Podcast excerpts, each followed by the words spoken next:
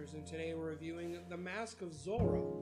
Uh, yeah, I got super sick recently, uh, so I sound like dog shit, but I sound a whole lot better than I did every other day previously, so I figured I'd review an episode since it had been such a long time. The character that heavily influenced the DC comic character Batman, the swashbuckling Mexican hero that stood up to the Spanish government uh, for the people of California and Mexico. This film was one of my favorites from my childhood. It makes sense uh, due to my love for Batman. However, he's very much a unique character. It isn't just an old-fashioned Batman.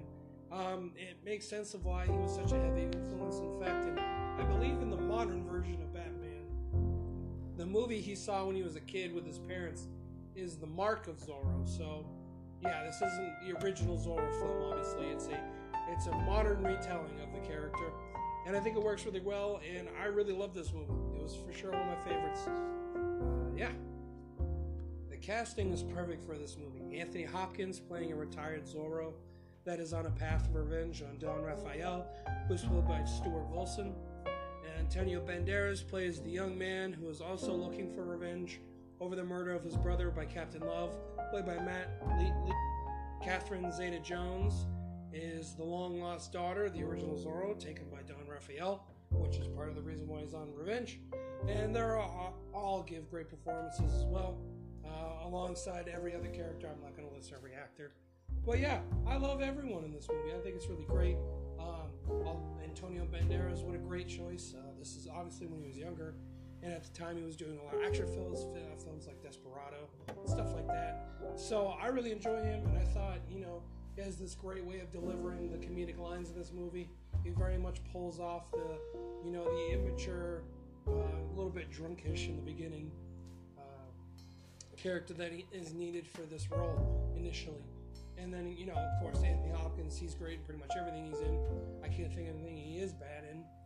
Uh, specifically him. He may be in some bad movies, don't get me wrong. But I don't think I've ever seen him do bad, but he perfectly, perfectly uh, encapsulates the character, especially you know someone like this that would have been there for a long time, similar to like maybe like an older Batman story.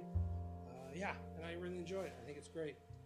The score is great. It's one of my favorites. Uh, in the action genre, a score can either make or break your film.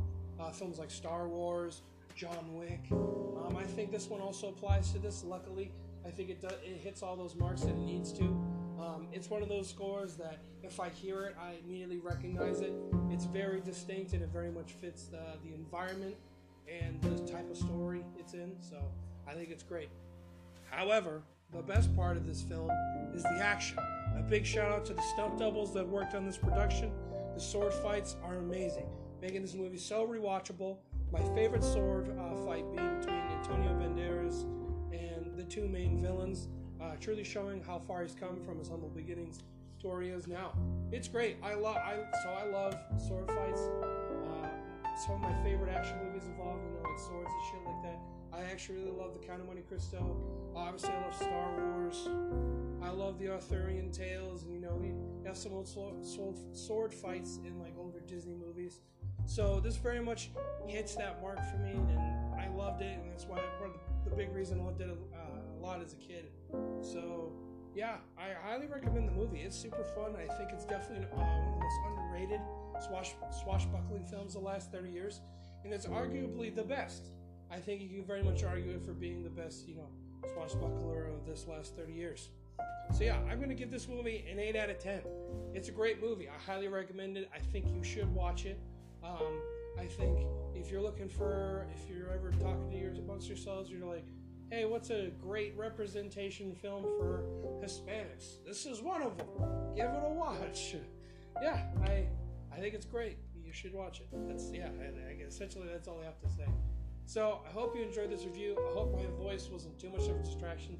I know it probably sounds like complete dog shit, which it probably does. Um, if you enjoyed this review, I have a bunch of other reviews, so please go, please go give those a listen. Also, um, if you want to see me stream, more stream video games, and I'll do like Q and A's and shit like that. Uh, trying something new on Twitch. If you want to go find me on there, it's Doctor Quackers. Well, Doctor underscore Quackers sixty six. Find me on there, give me a follow.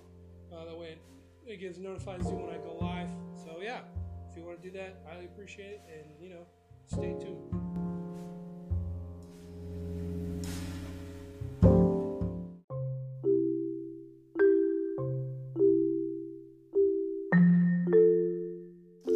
Let's face it, we all drop hundreds of dollars on shit that hasn't done much good. When was the last time you spent just $225 and you actually profoundly changed your life? Answer, most likely never. Well, if you want your chance, here it is. If you are out of shape and have said more times you can count, I need to do something about this. This is opportunity knocking. You have approximately 3,640 weeks in your lifetime. 16 spent wisely can make whatever you have left better than you could have imagined. Get in or back in shape with expert guidance from a certified and experienced professional trainer. No crash diets, no bullshit, just results. Visit www.vikingfitnessnh.com, mention Dr. Quackers, and get 10% off your, your custom fitness plan. Again, that's www.vikingfitnessnh.com. Thank you.